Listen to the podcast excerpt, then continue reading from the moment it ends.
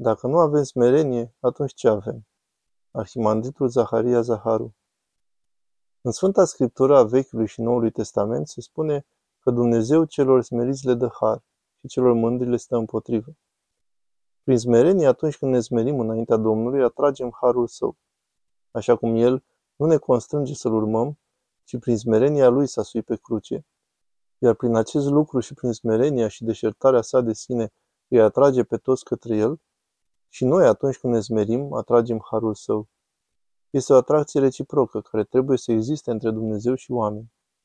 Dumnezeu atrage pe om lângă el prin smerenia iubirii sale absolute, iar omul prin smerenia de bunăvoie, de dragul poruncii Domnului, atrage către el harul său.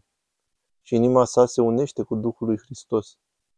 Așa cum spunea părintele nostru Sofronie, nu există o minune mai mare în toată zidirea decât această minune a unirii inimii omului cu Duhul lui Dumnezeu, mai exact cu Duhul lui Hristos, pentru că El este calea pentru noi și El ne duce la Tatăl și ne dăruiește pe Duhul Sfânt.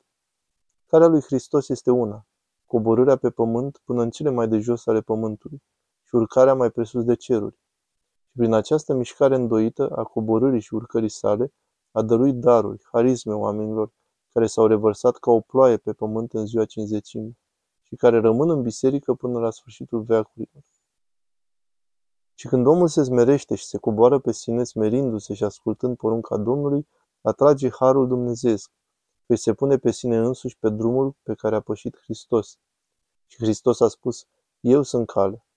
Și când omul urmează calea lui Hristos, îl are pe Hristos ca tovarăș de drum, care în această calitate împărtășește omului starea sa, care este Duhul Sfânt. Pricepeți?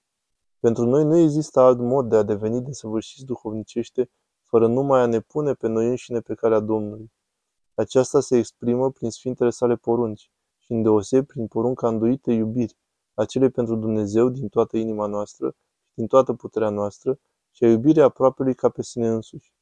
Atunci când omul intră în Duhul smerit al poruncilor lui Dumnezeu, se află pe calea Domnului și îl are ca tovarăș de drum, se face părtaș al stării lui și, prin urmare, purtător al vieții sale.